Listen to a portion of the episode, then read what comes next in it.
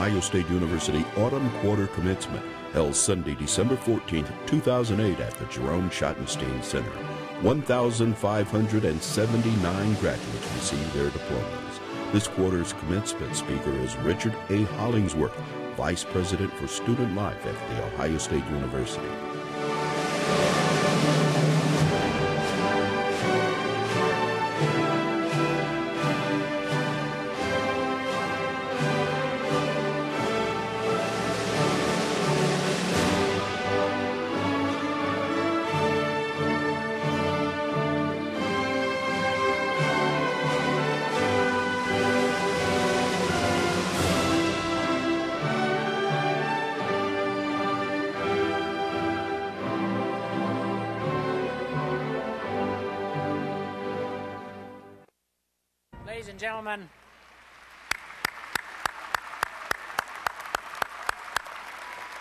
Ladies and gentlemen, welcome one and all to the 386th commencement of The Ohio State University. We are pleased to have you as honored guests as this university bestows academic degrees upon today's graduates. Ladies and gentlemen, I now have the opportunity to introduce our speaker today. He is an Ohio State institution. Students come and go, and university presidents come and go and come back again. But for 35 years, Rich Hollingsworth has been a constant. He has been a thoughtful leader who often acted as the glue holding together our massive Ohio State community. Now Vice President for Student Life, Rich began honing his skills as an undergraduate here. Not surprisingly, he was a resident advisor. In the three and a half decades since he has continued to serve students, hundreds of thousands of them as surrogate father, advocate, mediator, cheerleader, landlord, life coach, counselor, mentor, and even mayor. Rich has had so many roles, so many titles, and profoundly affected so many students' lives, it would be understandable if even he has lost track. What will never be lost, however, is his remarkable impact on this university. Throughout his long and storied career, several themes have emerged inclusion, assuring that everyone, regardless of background and upbringing, can call this campus home direction, advising students so that they can set their own standards and excel as leaders, and sometimes tough love, nudging, cajoling, and reminding students to live up to the high standards of Ohio State. In addition to his work in student life, Rich has given some 6,000 lectures and speeches on the principles of leadership and the importance of personal responsibility. He has graciously agreed to expand his audience and to treat us today to talk number 6001. Ladies and gentlemen, please give a warm welcome to one of Ohio State's most dedicated sons and a valued member of our senior leadership team, Rich Hollingsworth. Rich?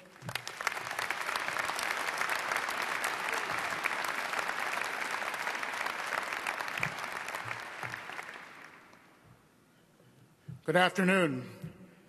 Members of the board, President Gee, Provost Alutto, and my administrative colleagues, honorees, distinguished faculty, family and friends in the audience, and most importantly, graduates, it is an honor to address you today. I must begin with a confession. In President Gee's kind introduction, you heard that I received my undergraduate degree at The Ohio State University. That is true. My confession is that I missed my graduation. And not for some good reason, like some personal uh, grave uh, uh, family emergency or that sort. No, I just slept through it. Why did that happen, you might ask? The truth is that in those days, graduation was held on Friday, not on Sunday. We had a tradition on Thursday night, a tra- a tradition obviously some of you uh, are probably aware of because it continues today, uh, at least in the spring, a tradition called the crawl. The goal of the crawl was to sample the libations of each of the bars on High Street. In those days, there were a lot more bars on High Street. But that's a whole other story. And I dutifully hit most of them. I went home, fell asleep, and did not wake up until late afternoon, long after graduation was over. Now, I share this with you not to prove that I was irresponsible at 21, but rather to say that shortly after I graduated, I was offered a job at Ohio State And I felt so bad missing my graduation because, as, as the president suggested, graduation is one of the great moments in the life of the university. It's what we're all about. That I swore at that time that I would never again miss a graduation ceremony. And I have not. This is the 386th commencement of the Ohio State University, and I have been at the last 138, more than a third of all the total. Now,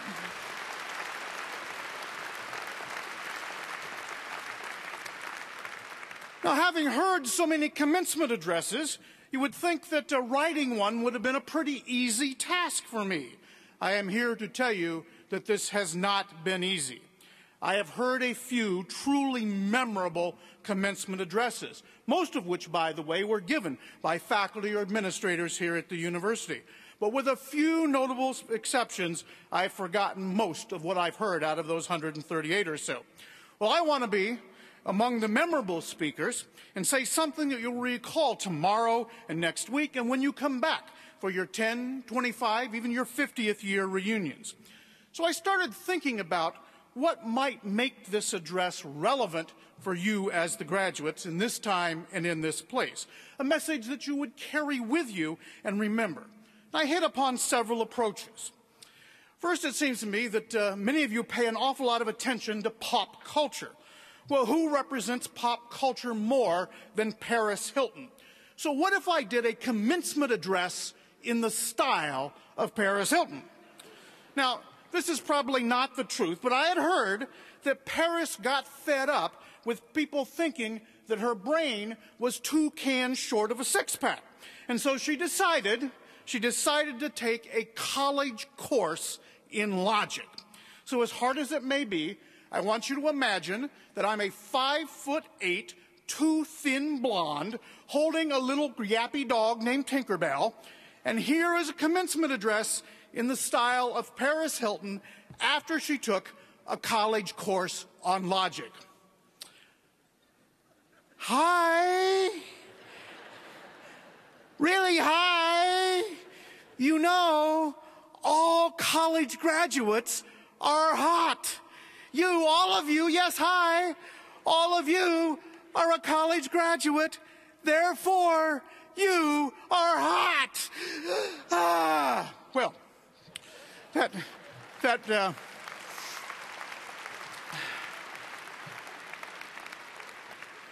and, and, I realized I just pitched the dog. Uh, my, my apologies to Tinkerbell. Uh, now, that all may be true, uh, but but uh, once, once you say that, it doesn't give me much place to go. The state of your hotness is not something I really think may be appropriate for, uh, for this setting. So I decided to go in a little different direction.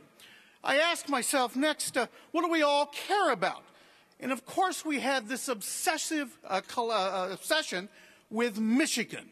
And so that, as that came to mind, I said, what if I did a, a commencement address somehow centered around our feelings about Michigan. Now, of course, if I did that, it could only be in the form of a joke, and at that, the simplest form of joke, which is, of course, a knock knock joke. So here is a commencement address centering around Michigan, done in the form of a knock knock joke. And obviously, I can't do this by myself. You're going to have to participate. And so, uh, you know, you know your part. This is, this is pretty simple. So here we go. Knock knock. No, no, no, no, no, no, no. That's pretty lame. You sound like Michigan graduates. Let's do that with, uh, let's do that with Buckeye spirit. Knock, knock. Michigan. What did you say? Exactly. Isn't that the point? After we've dominated their little maize and blue behinds for over five years, doesn't that make Michigan pretty irrelevant? Michigan who pretty much ends the conversation, doesn't it? It's time to stop obsessing over Michigan, and thus I knew that Michigan theme was not going to get me very far as a commencement address. So then I went on thinking, well, what else might I talk about? What, what truly is meaningful to all of you? All of you send me, uh, send me emails, And often these emails right at the end include some sort of an inspirational quote from some famous person. And I save all of these in, a, in an e-file. And since they seem to have meaning to you, I went back and I started looking at these things. I thought, well, if I strung some of these together, they might make a pretty deep and meaningful commencement address. Uh, now, some of you know that I don't like to do a straight lecture. I like student participation. And I often like utilize reading and response. So I'm going to do a little commencement address here with a series of these inspirational quotes or deep thoughts. And I'm going to ask you to respond. You did pretty well on the knock knock thing, so I don't think this will be too hard. The response each time from you comes from one of the greatest of the 20th century philosophers, Bobby McFerrin, who taught us and who implored us to don't worry, be happy. And that's going to be your response. I'm going to say something, and then you're going to respond. Don't worry, be happy. Let's practice. So if I said uh, uh, and shared this uh, kind of deep thought from Albert Einstein, anyone who has never made a mistake has never tried anything new, you would respond, don't worry, be happy. Let's practice that. And again, I need that good Buckeye. Spirit. Anyone who has never made a mistake has never tried anything new. Okay, here we go. And keep it up. Build the crescendo. Graduates, this is a special day in your life, and we all know that as one door closes, another one door opens. We expect that you will each do great things because each of you has the capacity to be the change you want to see in the world. Many of you have been involved in important, important causes, including the environment. And I hope that one of the things that you will do after graduation is continue your concern for the environment and always remember this deep thought give a hoot, don't pollute. And in conclusion, always remember that what lies behind us and what lies before us are small matters compared to what lies within us and in the end, well done. But those are other people's thoughts. And as deep as they are, a commencement address in somebody else's words would not really be very fulfilling for me and probably not for you. So it came down to maybe I just needed to speak to you from my own heart. What would I say if this was my very last rich text or, or, or my parting words for those of you who aren't familiar with my weekly column? Uh, and I, as I thought about speaking from my heart, it actually got me focused, not just on what was inside of me, but also on your heart.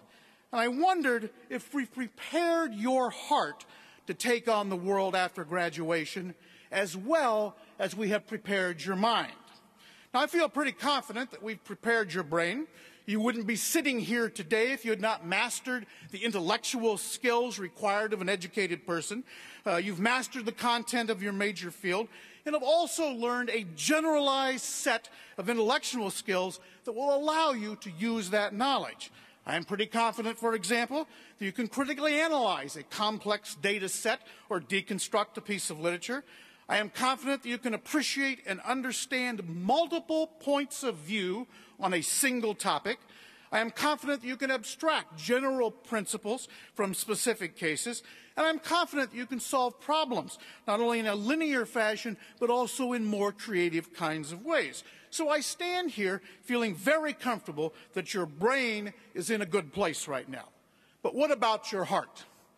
Have you developed the skills necessary to balance all this intellectual power, all the brain power that you have with heart? Graduates, uh, do, do, this, uh, do this with me, and audience members, you can do this as well. Uh, reach up and tap your head. Tap, tap, tap. Hard, right? Now, pat your heart. Pat, pat, pat. Soft, right? Hard, soft. Soft, hard. There's probably a reason for this difference. In this life, I think the soft gentleness of the heart balances the cold logic of the brain. Though this may be obvious, but I believe it is not an accident. I believe it is meant to be that way. And on numerous occasions over your life here at Ohio State, you've experienced conflicts between your head and your heart, between logic and feeling. Should I stay in and study for a big test or go out and party with my friends? Should I remain in a relationship even though I know it's not going anywhere or cut it off and move on? Should I tell my mom about something that I did that was pretty bad or let her continue to revel in her belief in my inherent innocence? Should I say something to my roommates about their annoying habits or let it go for the sake of roommate harmony? And that list goes on and on, obviously. We find our heart and our heads often at odds. Well, what are the skills uh, of the heart that help us to resolve these and so many other conflicts? Uh, what skills of the heart will help us make very important life decisions? And I'm not going to lecture on this new, relatively new field of emotional intelligence. You can search the internet, and there's a lot of good scholarly work being done on this. Just uh, Google uh, emotional intelligence if you want to know more. I'm going to take a much simpler and briefer approach today and talk about two skills of the heart that I hope you have and will continue to develop. The first of those skills is passion. I want your heart to be filled, to ooze, to run over, to overflow with passion. And I hope that as you graduate, we've instilled in you a passion for a great number of things. First, I hope you're passionate about ideas and learning. I feel relatively confident that our PhD candidates here have found their passion, that you have found the thing you want to not only think about, but feel about pretty much every day for the rest of your life. Our master's students are well on their way. Undergraduates, some of you have found that passion, but I know many of you are still searching. And when you get out into the world, we'll start to ask questions and continue that search, and that's okay. It is a process. It's a process that takes time and the acquisition of significant life experience. So it may take you a few more years to find that thing that you are truly passionate about. Some of you have, uh, have experienced the unofficial phenomenon called jump in the lake. I want you, if you've done that, I want you to uh, close your eyes for a moment and recall the joy that you felt running down to the lake. Think about this and the pure joy that you had. If you haven't done the jump in the lake, think about another moment in your life when you felt just unadulterated joy. Uh, maybe when you successfully defended your thesis, your dissertation. If you had a child, the birth of your child, those kind of things. For those of you that did the jump, though, I want you to know that I was there. And forgetting for a moment that some of that joy I know was fueled by a liquid refreshment, I have, I have witnessed firsthand that you are capable of experiencing and feeling in your heart just an outrageous amount of passion and joy. And if you can recall that moment or some other moment in your life when you, when you had that just boiling sense of, uh, of, uh, of joy and passion, my wish for you, my challenge for you is that you seek to live every moment of every day as if it was the jump or that other moment of great joy live with that level of enthusiasm and happiness. And if you're not loving what you're doing, if you're not feeling with that joy, have the courage to make a change and follow the things that you are passionate about. Find and follow your passion. Second kind of passion I want to uh, just briefly mention is a passion for another person. If you've not found them already, I do believe that there is someone out there meant to spend their life with you and you with them. Someone who is a best friend, and it may not go beyond being best friends, or at a higher level, a partner or a spouse. Deep, deep friendship and true romantic love not only connects you to another human being, it also helps you come to understand more about who you are, what matters to you, what you value, and the capacity of your heart. Love will temper your harsher emotions and will help your heart be a guide to your brain as you make every important life decision. My friends, in your life, love passionately. The third kind of passion I want to mention, and the last here, is that I hope we've instilled in you a great passion for your university. I do hope that you have developed a deep affection and love for your Ohio State. Carry that Buckeye spirit in your heart wherever life's journey takes you. Well, if the first skill of the heart is passion, it's twin, and the second skill is compassion. This is an area where I know you've done some tremendous work in developing your heart while you've been in, uh, been in college. Many of you have spent countless hours in community service and service learning activities, giving back to others, bettering our communities here and abroad, and we applaud and thank you for so generously sharing your heart. Many of you have also demonstrated tremendous compassion every day, done through thousands of small acts of caring and love and kindness. Might be consoling a friend who didn't do as well as they would have liked on an exam or spending hours upon hours uh, helping a classmate recover lost computer data, or comforting a friend who has lost a loved one, or looking after someone who overindulged and spent most of their night with their head in a wastebasket, or worse. But no matter what, you have done thousands upon thousands of acts of caring of other people, of being compassionate. You have demonstrated compassion in your life in this, at this university. And I believe you must carry that uh, uh, kind of compassion, that kind of commitment, and all of the thousands of good deeds and caring and loving that's still inside of you out into the world. There is so much that still needs to be done in this world. The world needs your compassion. I am sure you are familiar with the, uh, with the old saying, to whom much is given, much is expected. And you have been given a lot. Now, I'm not talking about your degree. You have earned your degree. What I am talking about is that you've been given the opportunity to get an education. Since you are surrounded uh, by, by folks working on degrees most of your time in school, it's easy to fall into the trap of thinking that everyone has a college education. This is just not the case. The latest data I have shows that in this country, only about 17% of people have a bachelor's degree. Think about that. That leaves 83%, the huge majority of people in this country who do not have the education that you have. And the number's even smaller. Only about 10% of individuals in this country have a graduate degree. So no matter where you started in life, at both the bachelor's and the graduate level, when you leave here today, you are joining the intellectual elite in this country. And please never forget then that that education and all the opportunities that it already has and will provide for you is a gift. And because you have this gift, much is going to be expected of you. My sincerest desire is that you continue, both in your head and in your heart, to learn about the human condition.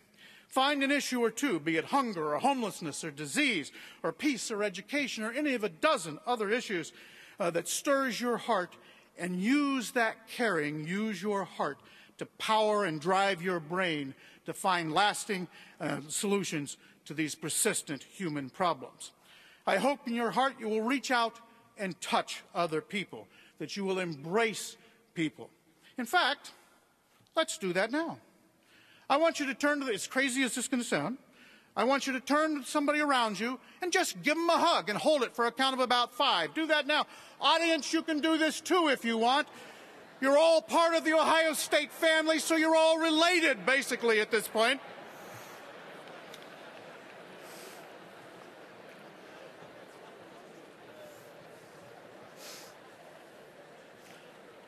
That was nice to see. Now, that may have felt a little silly, but I also suspect that it felt kind of good. One of the wonderful side benefits of our engaging others is that it makes us feel good. It makes our heart glow. And you know this is true from your community service, from your caring for others while you're here in college. And you know that so many of you, this caring, these acts of caring have not only changed your life, but you've told me that it transforms your life. And as you graduate, then I hope you will connect with people in your own community, with people across this country, connect with people around the world. Developing compassion and serving others are not choices. They are obligations, they are responsibilities arising from this incredible gift you will leave here today possessing a college education. Compassion is an essential skill of the heart. I promise to be brief, and so there you have it my last rich text, my last words of advice, encouragement. And so, what are the takeaways uh, from today? First, as you engage in the process of learning throughout your life, please focus on developing both your mind and your heart. Use your heart and the values that are embedded in it to inform and guide your intellect. Develop and demonstrate passion and compassion, and please know that there is much that will be expected of you. In short, continue to expand your heart. Second takeaway is that Bobby McFerrin was not a shallow and mindless songwriter. He was onto something when he taught us don't worry, be happy. You deserve happiness. Being happy is a good thing. And don't blame other people in life or circumstances if you're not happy. You're in charge of your life, including your happiness. And so the second takeaway is follow your heart and you will be happy. Third takeaway stop obsessing over things that are irrelevant. Michigan Who pretty much says it all. Finally, and fourth, in a few minutes you'll be an Ohio State graduate. Many of you will understand the reference when I suggest that as Buckeyes, you're a bunch of killer nuts, and also you're hot. So grow your heart, follow your heart, focus your heart, and be a Buckeye forever in your heart. My dear students, it has been a pleasure serving you during your years here. Please know that I am proud of you. Your university is proud of you. I have every confidence that you will be incredibly successful and happy in life, and that you will, in fact, follow your heart and do great things to make this world a better place. Thank you, and as always, go Bucks!